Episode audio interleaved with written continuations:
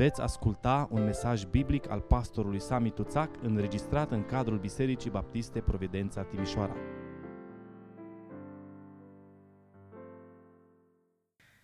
Aș vrea să vă invit să deschidem împreună Sfânta Scriptură în dimineața aceasta în Evanghelia după Matei, capitolul 4, și vom citi de la versetul 1 și până la versetul 11. Atunci Isus a fost dus de Duhul în pustie ca să fie ispitit de diavolul. Acolo a postit 40 de zile și 40 de nopți, la urmă a flămânzit. Ispititorul s-a apropiat de el și i-a zis, Dacă ești Fiul lui Dumnezeu, poruncește ca pietrele acestea să se facă pâini.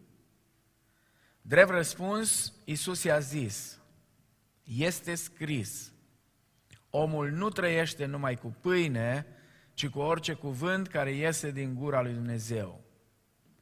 Atunci, diavolul a dus în sfânta cetate, l-a pus pe strașina templului și i-a zis, dacă ești Fiul lui Dumnezeu, aruncă-te jos, căci este scris, El va porunci îngerilor săi să vegheze asupra ta și ei te vor lua pe mâini, ca nu cumva să te lovești cu piciorul de vreo piatră.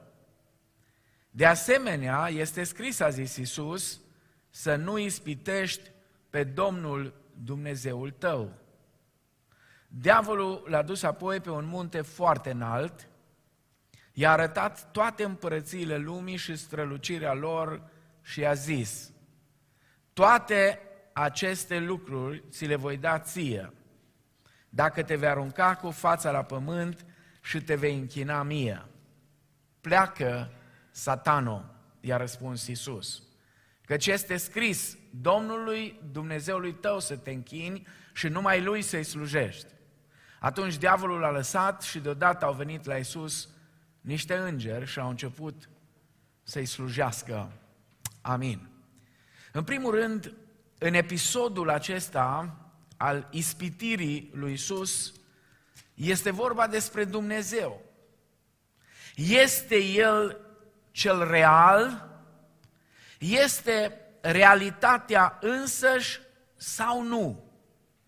Este Dumnezeu bun sau trebuie să ne inventăm noi singuri binele? Ce trebuie să facă Mântuitorul lumii și ce nu? Despre asta este vorba în ispitirile Domnului Isus și răspunsul la întrebarea aceasta este foarte important pentru că, de fapt, aici în ispitiri ni se dezvăluie ce contează cu adevărat în existența umană. Ce contează de fapt în existența umană? Aceasta este tematica acestor mesaje din luna ianuarie. Matei, ca și Luca, ne prezintă trei ispitiri majore. Și vom vedea astăzi și în duminicile următoare că trei sunt tentațiile majore pentru fiecare om și pentru fiecare generație. De aceea, tema din dimineața aceasta este tocmai aceasta, tentațiile majore pentru fiecare generație. Și vă rog să le rețineți. Mai întâi, tendința de a pune lucrurile în ordine singuri, fără Dumnezeu. Apoi, în al doilea rând, tendința de a construi cu puterile noastre, socotind doar lucrurile materiale și politice ca fiind reale. Și a treia, tendința de a lăsa pe Dumnezeu deoparte, considerându-l o iluzie. Acestea constituie ispita care ne pândește pe toți sub multiple chipuri. Acum vă invit să ne întoarcem la pasajul citit și ne vom concentra atenția în dimineața aceasta, mai ales la primele patru versete din Evanghelia după Matei, capitolul 4.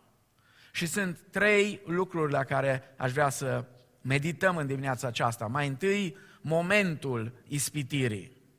Atunci Isus a fost dus de Duhul în pustie ca să fie ispitit de diavolul. Acolo a postit 40 de zile și 40 de nopți, la urmă a flămânzit. La fel ca și în Evanghelia după Marcu, și aici, în Evanghelia după Matei, se vede legătura strânsă uh, dintre paragraful acesta și cel precedent, paragraful uh, de dinainte. Uh, înainte spune în versetul 17, așa se încheie paragraful despre botezul Domnului Isus. Și din ceruri s-a auzit un glas care zicea, acesta este Fiul meu preobit, în El îmi găsesc plăcerea. Cerurile s-au deschis. Și apoi, imediat, continuă, spune, atunci, atunci când cerurile s-au deschis, atunci când Duhul Sfânt a coborât peste el în chip de porumbel, atunci când Tatăl face acea mărturisire extraordinară, acesta este Fiul meu prea iubit. Atunci, spune, a fost dus de Duhul în pustie, ca să fie ispitit de diavolul. Se vede foarte clar că Matei a crezut în existența unui prinț al răului, care este o ființă personală și reală. Fiind alungat din cer, el este plin de mânie și de invidie. Ura lui este direcționată în primul rând împotriva lui Dumnezeu și apoi este direcționată împotriva poporului lui Dumnezeu. Scopul lui Satan era să-l înșele pe Hristos, pentru ca împreună cu el să distrugă și planul lui Dumnezeu cu noi. Acolo spune, versetul 2, a postit acolo în pustie, a postit 40 de zile și 40 de nopți. Numărul acesta, 40, avea o semnificație deosebită pentru Israel. Aceste 40 de zile și 40 de nopți ne amintesc de cei 40 de ani ai lui Israel în pustie. Ani ai ispitirilor. Dar în același timp au fost și ani ai apropierii de Dumnezeu. De asemenea, ne amintesc de cele 40 de zile petrecute de Moise pe Sinai, înainte de a primi tablele legii. Numărul acesta, 40, ne amintește și de drumul lui Ilie spre același munte, spre muntele Sinai, 1 Împărați, capitolul 19, cu versetul 8. De asemenea, era și o povestire rabinică, ceva uh, care avea de-a face cu tradiția ebraică uh, care spunea că Avram și Isaac, atunci când au mers spre muntele Moria, când Dumnezeu i-a cerut lui Avram să-l aducă pe Isaac ca jertfă, ar fi mers 40 de zile și 40 de nopți fără să mănânce.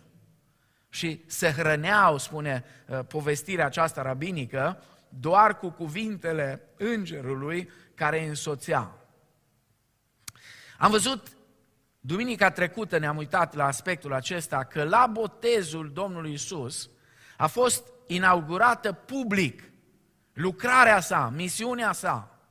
Duhul Sfânt a coborât peste el și Tatăl, cu vocea aceea din cer, a confirmat misiunea sa. Acum aceste 40 de zile sunt folosite pentru a se pregăti în rugăciune și în meditație pentru lucrarea măreață care îi stătea înainte. Întrucât Isus, deși era divin, era și pe deplin om, la sfârșitul acestor 40 de zile, spune Matei aici la finalul versetului 2, a flămânzit. Și interesant, acesta este, dia- este momentul ales de diavolul ca o oportunitate specială de atac și de distrugere. Vă atrag atenția în dimineața aceasta. E foarte important pentru noi să fim atenți la strategia de atac a celui rău. El observă unde suntem vulnerabili și acolo lovește. Mereu și mereu lovește exact acolo unde suntem slabi, unde avem o vulnerabilitate. Vă aduc aminte de un mare, mare judecător din poporul Israel pe nume Samson. Omul acesta a fost un om înzestrat de Dumnezeu cu o putere fantastică, o putere fizică fantastică. În același timp, a, din, din, înainte de a se naște, a fost dedicat lui Dumnezeu într-un mod special, cum puțini oameni în Vechiul Testament au fost. Însă, Samson, ca și fiecare dintre noi, avea o slăbiciune. Și slăbiciunea lui Samson era că niciodată uh, nu se mulțumea cu uh, fetele care erau acolo în poporul Israel, mereu și mereu mergea la fetele filistenilor. 20 de ani a fost judecător în Israel și a lăsat deoparte uh, această tendință a lui de a umbla la filisteni. Dar după 20 de ani face aceeași greșeală. Tot acolo se duce. Și de fapt își sfârșește viața și lucrarea lui într-un mod rușinos. Iar căderea lui Samson începe undeva în brațele Dalilei, care îl descoase, care află de unde îi vine puterea.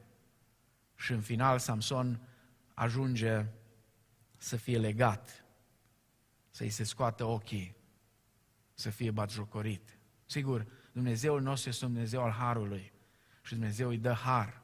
La final, Samson revine. Și pentru cei care aveți dubii, Samson este în galeria oamenilor credinței. În Evrei, capitolul 11, dați de el acolo.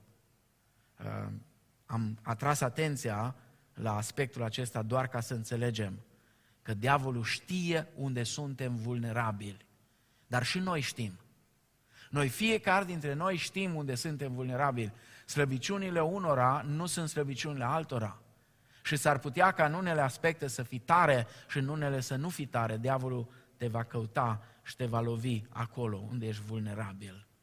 Și încă ceva foarte important, uneori diavolul poate să atace după cele mai mărețe, după cele mai înalte din punct de vedere spiritual momente din viața noastră. Pe Domnul Isus l-a atacat după niște momente extraordinare, după ce 40 de zile și 40 de nopți a stat în meditație, a stat de vorbă cu Dumnezeu. Atunci diavolul a venit să-l atace. Nu degeaba spunea Domnul Isus, vegheați și rugați-vă ca să nu cădeți în ispită. Al doilea lucru la care aș vrea să ne uităm este provocarea ispititorului. Aș vrea să fim foarte atenți la aspectul acesta. Biserica lui Hristos a răspuns de multe ori de-a lungul secolelor de existență într-un mod greșit la această provocare. Pentru că nu a fost atentă la ceea ce s-a întâmplat și la modul în care Domnul Isus Hristos a răspuns, vom vedea imediat. Ispititorul s-a apropiat de el și i-a zis, dacă ești Fiul lui Dumnezeu, poruncește ca pietrele acestea să se facă pâini. Dacă ești Fiul lui Dumnezeu. Observați, tactica, e aceeași tactică din Eden. Oare a zis Dumnezeu cu adevărat Oare Dumnezeu chiar așa a zis? Dacă ești Fiul lui Dumnezeu, așa începe prima ispitire. Și vom mai auzi cuvintele acestea la cei care își băteau joc de el când era pe cruce. Matei, capitolul 27, cu versetul 40. Dacă ești Fiul lui Dumnezeu, mântuiește-te pe tine și mântuiește-te, mântuiește-ne și pe noi. Dacă ești Fiul lui Dumnezeu, i-au spus, dă-te jos de pe cruce batjocora și ispitirea se întrepătrund aici. Hristos trebuie să producă dovada celor pretinse pentru a deveni credibil. Și provocarea asta este și pentru Biserica lui Hristos. Când biserica pretinde că este poporul ales, poporul special al lui Dumnezeu,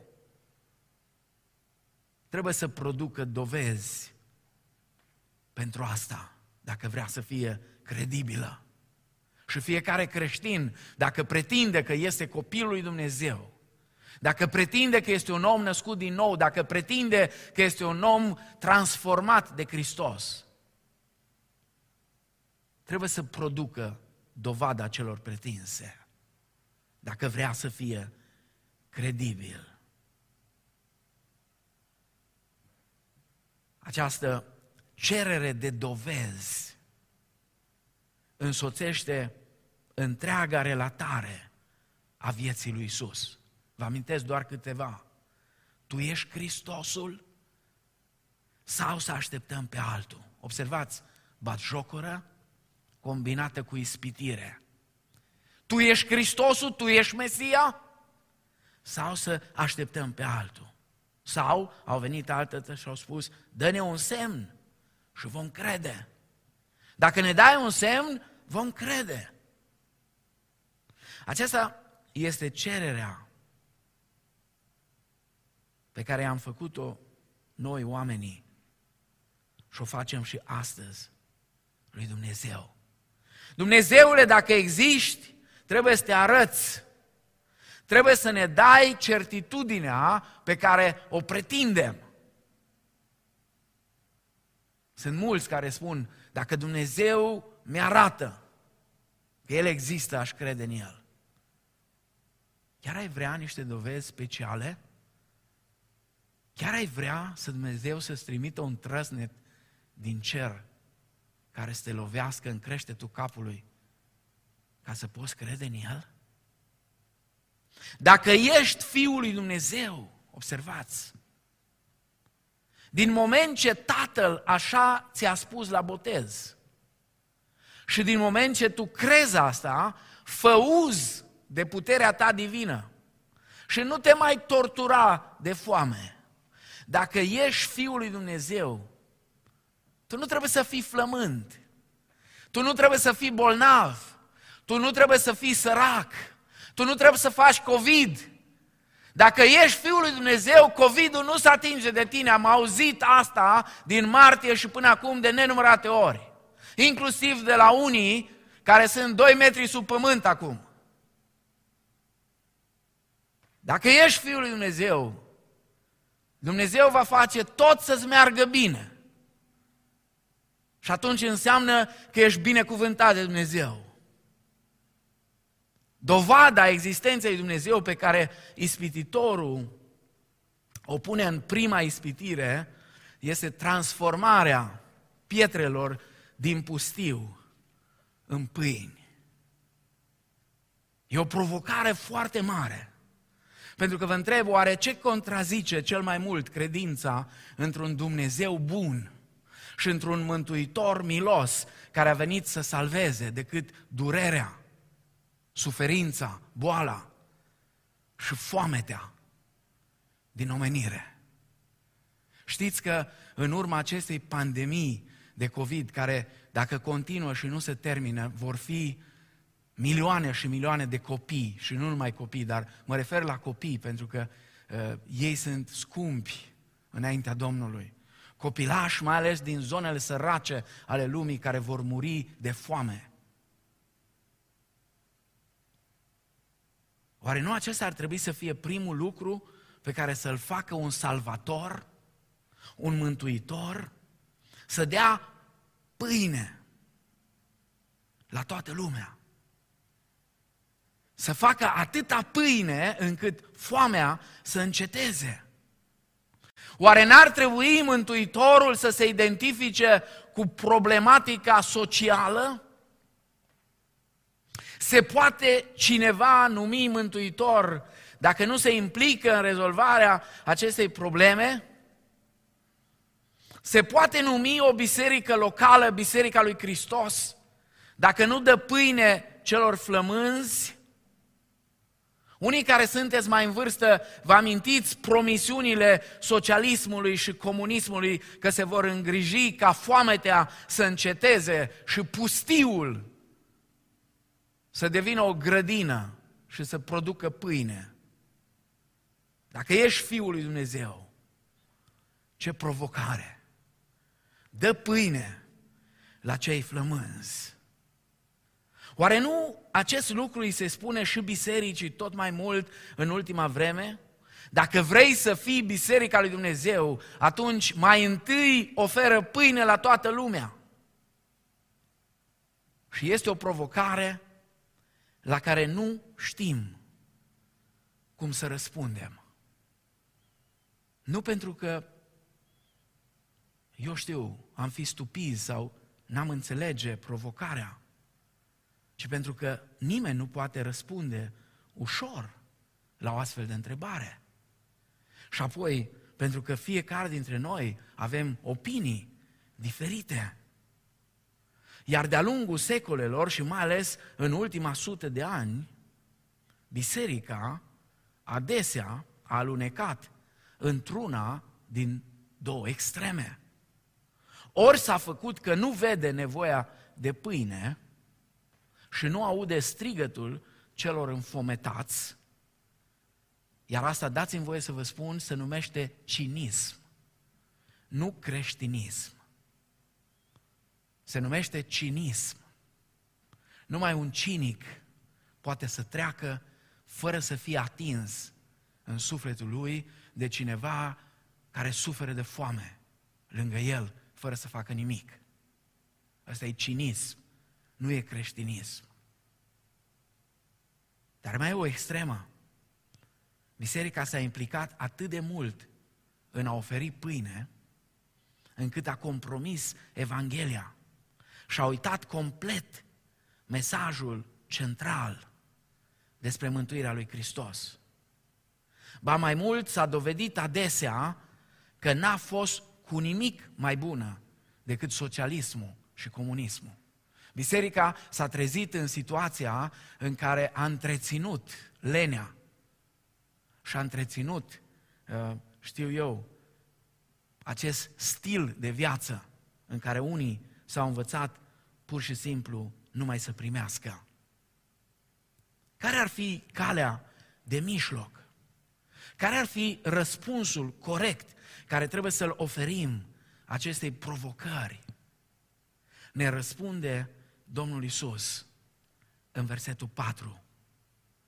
Și, dragii mei, vă rog să rețineți, întotdeauna, întotdeauna, și când oferta lui Satan pare mai steață, mai dulce, mai miloasă, mai dreaptă chiar decât a lui Dumnezeu. Noi trebuie să-L ascultăm pe Dumnezeu. Trebuie să ascultăm de Isus, nu de diavolul. Uneori, ca să ne înșele, diavolul e capabil să se transforme în înger de lumină, în cel mai mare profet care există. O să vedem, în cel mai mare învățător biblic, care știe Biblia pe din afară. Însă trebuie să învățăm să-L ascultăm pe Hristos, nu pe diavolul. De aceea, în ultima parte, aș vrea să privim la răspunsul pe care îl dă Isus, la răspunsul Mântuitorului. Versetul 4 spune, drept răspuns. Isus i-a zis, este scris, omul nu trăiește numai cu pâine, ci cu orice cuvânt care iese din gura lui Dumnezeu. Când vorbim despre existența umană, fraza asta rostită aici de Isus este fundamentală în ceea ce înseamnă existența noastră sau ce contează cu adevărat în existența umană. Însă nu putem înțelege răspunsul acesta de-a dreptul filozofic pe care îl dă Isus doar prin prisma ispitirilor. Tema pâinii o găsim în întreaga Evanghelie și ea trebuie privită în amploarea ei și în ansamblu ei. Aș vrea să ne aducem aminte în dimineața aceasta de un alt episod referitor la pâine. Un episod din viața lui Isus. Unul care a fost atât de proeminent încât toți cei patru evangeliști, nu vreau să greșesc, dar cred că este singura dintre minunile Domnului Isus Hristos care este amintită de toți cei patru evangeliști. și anume înmulțirea pâinilor. Înmulțirea pâinilor pentru miile de oameni care au venit să-L asculte tot în pustie, tot într-un loc pustiu, tot în deșert. De ce acum? De ce la înmulțirea pâinilor Iisus le oferă pâine? De ce face ceea ce a respins înainte ca și ispitire? De ce nu a acceptat provocarea diavolului ca să-și demonstreze puterea de a face pâine și inima de Dumnezeu milos și de Mesia salvator? De ce acum face ce a respins înainte? Pentru că, vedeți, aici, în înmulțirea pâinilor, știți episodul, nu mai iau timp să citesc. Oamenii aceia veniseră să asculte cuvântul lui Dumnezeu. Și pentru că au venit acolo de departe și au lăsat totul numai ca să vină să audă cuvântul lui Dumnezeu. Pentru că oamenii își deschiseseră inimile pentru Dumnezeu și unii pentru alții. Pe verticală și pe orizontală inimile lor s-au deschis erau îndreptățiți să primească pâine. Sunt trei adevăruri fundamentale în înmulțirea pâinilor. Și am putea, din adevărul acesta, să dezvoltăm, poate altă dată, o predică întreagă. Primul adevăr, căutarea lui Dumnezeu și a cuvântului său sunt pe primul loc, cele mai importante. Al doilea, apoi, pâinea de acolo a fost cerută de la Dumnezeu. Exact așa cum Dumnezeu, eh, cum Domnul Isus ne-a învățat să ne rugăm.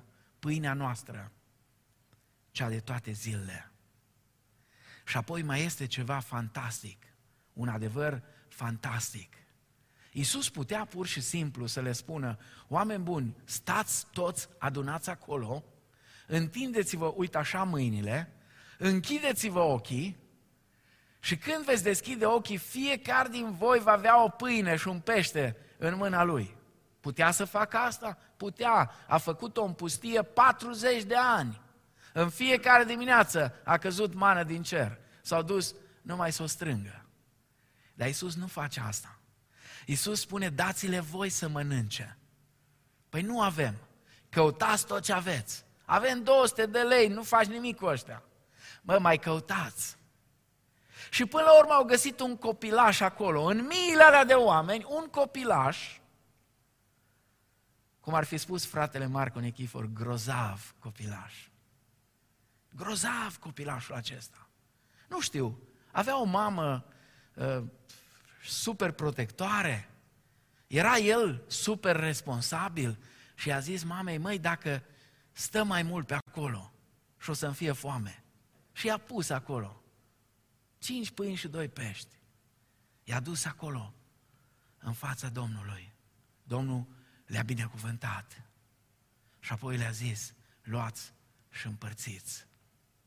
Vă închipuiți cumva, își închipuie cineva, că acolo, știți că erau peste 5.000 de bărbați. Iar când veneau să-L asculte pe Iisus, femeile și copiii nu lipsau niciodată. Acolo a fost o mulțime de peste 10.000 de oameni. Vă închipuiți că cei 12 apostoli, numai ei au împărțit la toți ăia? Nu. Au făcut grupuri, grupuri, uitați-vă să vedeți că le spune, i-au împărțit pe cete, ă, așa, și fiecare a avut un fel de lider de grup acolo. Știți ce i-a învățat Iisus? I-a învățat să aibă dispoziția de împărți această pâine cu celălalt. E un element esențial al minunii. Pâinea s-a împărțit de la unul la altul. Spuneau frații din Corea de Sud, înainte de marea trezire care a început în Corea, a fost o mare foamete. După război a fost o mare foamete. Și porția lor de orez era o mână de orez. O mână de orez. Dar știți ce făceau? Numărau boabele luau 10% din boabe, le puneau deoparte, fiecare dintre ei, și mergeau la alții care nu aveau. Tăiau o găină, dacă avea unul o găină undeva printr-o curte, o tăia, o împărțeau toți între ei.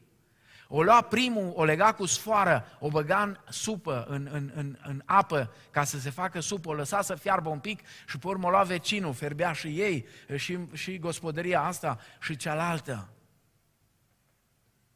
Și au învățat să împartă unii cu alții. De aia, eu n-am ajuns încă în Corea de Sud, dar cu toți care am vorbit și au ajuns pe acolo sunt uimiți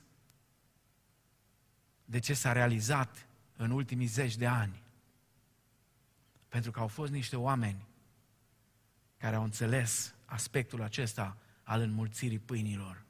Dispoziția de a împărți pâinea cu celălalt. Am fost implicat și uh, Cristi și alții de aici ați fost implicați, uneori am fost împreună în aduce unor oameni necăjiți pâine. Uneori a fost ok. Uneori am văzut oameni gata să se ia la bătaie pentru o bucată de pâine, pentru o pungă de orez sau pentru o pungă de zahăr. M-am gândit de multe ori ce ar fi fost dacă de la început, de la început, din anii 90, de când a fost posibil ca biserica să se implice vizibil și mai mult în această lucrare de a ajuta pe oameni, dacă de la început i-am fi învățat să împartă cu vecinul.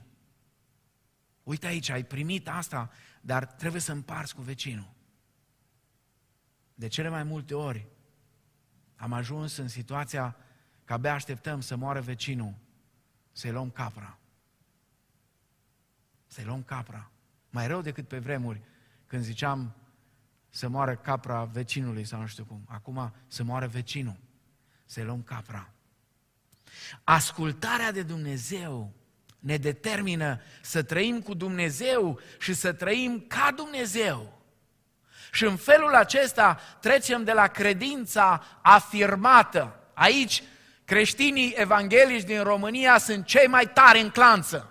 Mai tari ca ei în clanță nu-i nimeni. Sunt cei mai grozavi creștini, exact ca și creștinii ortodoxi.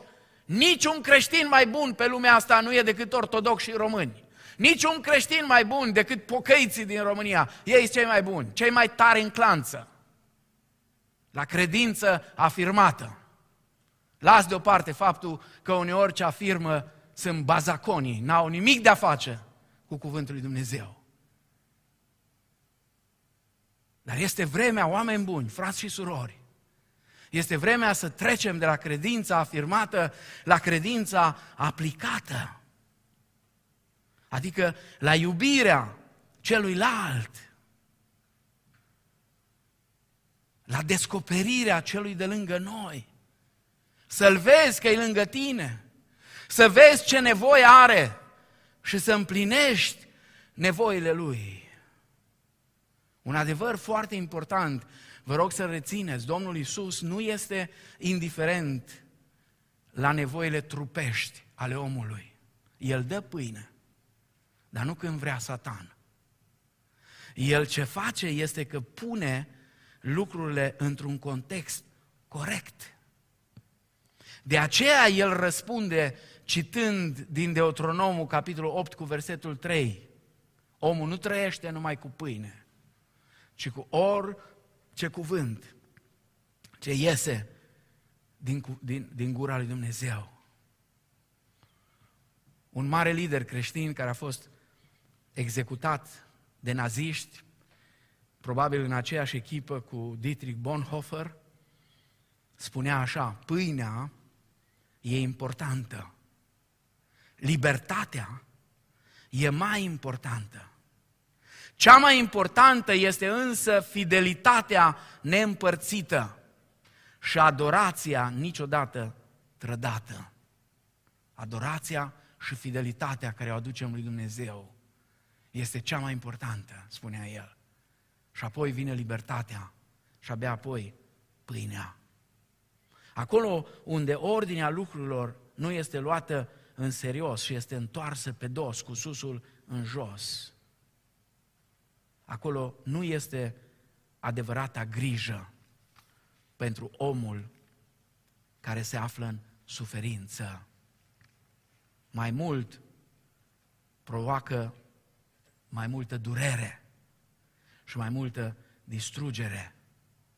Acolo unde Dumnezeu este dat la o parte pentru lucruri mai importante, ca pâinea, de exemplu, toate acestea sunt sortite eșecului. Toate încercările noastre de a face pâine din pietre, dându-l la o parte pe Dumnezeu, sunt sortite eșecului.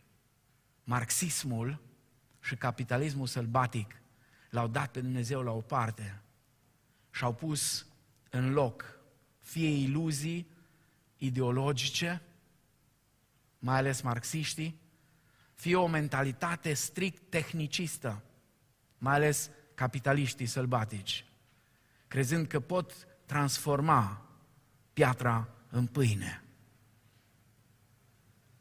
Știți care a fost rezultatul? Au oferit pietre în loc de pâine. Și noi, cei care am trăit o vreme în comunism, încă simțim gustul pietrelor printre dinți. Socialismul, când a venit, a spus că capitalismul se face vinovat de faptul că uh, exploatează oamenii. Și am învățat la istorie în timp ce eram la școală. Capitalism, în capitalism este exploatarea omului de către om. Însă după o vreme destul de lungă trăită în comunism, ne-am dat seama cu toții că socialismul înseamnă invers. Dacă capitalismul este exploatarea omului de către om, socialismul este invers. Asta e diferența între ele. Lupta majoră aici în ispitirea aceasta este întietatea lui Dumnezeu. Nu degeaba, spuneam și duminica trecută în Matei, capitolul 6, cu versetul 33, în acea monumentală predică de pe munte, Domnul Iisus spune, căutați mai întâi împărăția lui Dumnezeu și neprihănirea Lui și toate acestea vi se vor da pe deasupra. Pentru că El a știut tendința noastră de a umbla după toate acestea. Pe mâncare, pe îmbrăcăminte, după, eu știu, călătorii, ce facem, ce dregem, ce construim, ce mai facem mâine, ce afaceri. Recunoașterea că fără El nu poate fi nimic bun. Asta e provocarea pentru noi. Să recunoaștem că lumea nu poate fi rânduită pe lângă Dumnezeu, doar pe baze materiale. Pentru că atunci când inima omului nu este bună, nimic nu poate deveni bun. Iar bunătatea inimii poate să vină numai de la cel care este bunătatea supremă, binele suprem. Ne întrebăm adesea, de ce n-a făcut Dumnezeu o lume în care prezența Lui să fie mai evidentă? De ce nu a lăsat Hristos în lume strălucirea irezistibilă a prezenței sale? De ce s-a născut în obscuritate? De ce a trăit în atâta simplitate? De ce a murit până la urmă ca un criminal de drept comun? Dragii mei, acesta este misterul despre Dumnezeu și om, de nepătruns pentru noi. În același timp însă, trebuie să ne amintim ceea ce spune Scriptura dacă mă veți căuta cu toată inima, mă veți găsi. Noi trebuie să recunoaștem că în această lume nu trăim doar din pâine, ci în primul rând din ascultarea cuvântului Dumnezeu. Și abia acolo unde această ascultare este trăită, se creează și premizele pentru a procura pâine. pentru toată lumea. Dumnezeu nu este împotriva ajutorării celor care nu au pâine. Nu, Iisus doar a pus lucrurile în perspectiva corectă. Și noi, dacă vrem să înțelegem și apoi să trăim experimentând lucrurile care cu adevărat sunt importante, dacă vrem să înțelegem ce contează cu adevărat în existența umană, atunci trebuie să fim dispuși să facem exact ce a făcut Domnul Isus.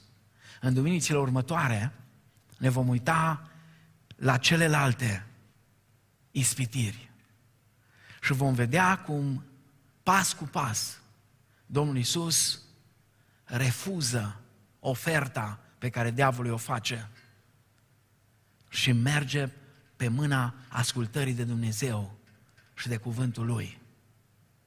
Iar chemarea pentru fiecare dintre noi este să facem la fel. Chiar dacă uneori oferta pe care diavolul ne-o face s-ar putea să fie mai tentantă, s-ar putea să pară chiar mai inteligentă și, cum spuneam, mai dreaptă. Să învățăm să ascultăm de Dumnezeu și nu de diavolul. Dar pentru asta, dragii mei, trebuie să știm ce vrea Dumnezeu. Domnul Isus, când i-a spus diavolului ce vrea Dumnezeu, de fapt, întotdeauna i-a spus, este scris. Și vom vedea la finalul acestei serii de mesaje de ce Isus mereu și mereu spune este scris. Și de ce e atât de important într-o lume ca și cea în care noi trăim. E o lume a confuziei. O lume a confuziei. Acum câțiva ani a venit un frate la mine în holul bisericii și mi-a spus, în Apocalipsa așa scrie. M-am uitat la el în ochi și am spus, frate, nu sunt cel mai mare expert în fiecare carte din Scriptură. Întâmplător însă, în cartea asta, din motive obiective, am stat un pic mai mult. Numai vreo 3-4 ore am trecut prin ea de la capul al fine. Prin toată cartea am predicat din ea, am prezentat-o. Apoi am lucrat la teza mea de licență din cartea asta și din cartea lui Daniel. Uh, am scris vreo 100 și ceva de pagini numai pe... Nu scrie așa ceva în Apocalipsa. Ba da! Ba da! Am spus, frate, suntem în holul bisericii. N-ai rost să ne luăm la harță, mai ales pe cuvântul lui Dumnezeu. Știi ce-ți propun? Du-te acasă, pune mâna pe Scriptură, citește Apocalipsa de la început până la sfârșit, citește-o atent. Și când găsești ceea ce ai spus tu că e scris în Apocalipsa, subliniază-l așa și vină și arată A fost totuși un om smerit, care după câteva zile a venit la mine și mi-a spus, ai dreptate, nu scrie. Dragii mei, dacă vrem să fim în voia lui Dumnezeu, pentru că unii sunt sinceri, ei vor în voia lui Dumnezeu, dar nu cunosc voia lui Dumnezeu.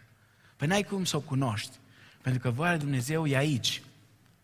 E aici în Scriptură. Este scris. De aceea, pune mâna, citește în vremurile astea, citește cât poți de mult Scriptura. Asigură-te că o citești, că o înțelegi, că o iubești, că o aplici, că o trăiești. Și atunci vei vedea că nu va fi greu să stabilești ce este cu adevărat important în existența umană. Domnul să vă binecuvinteze. Amin.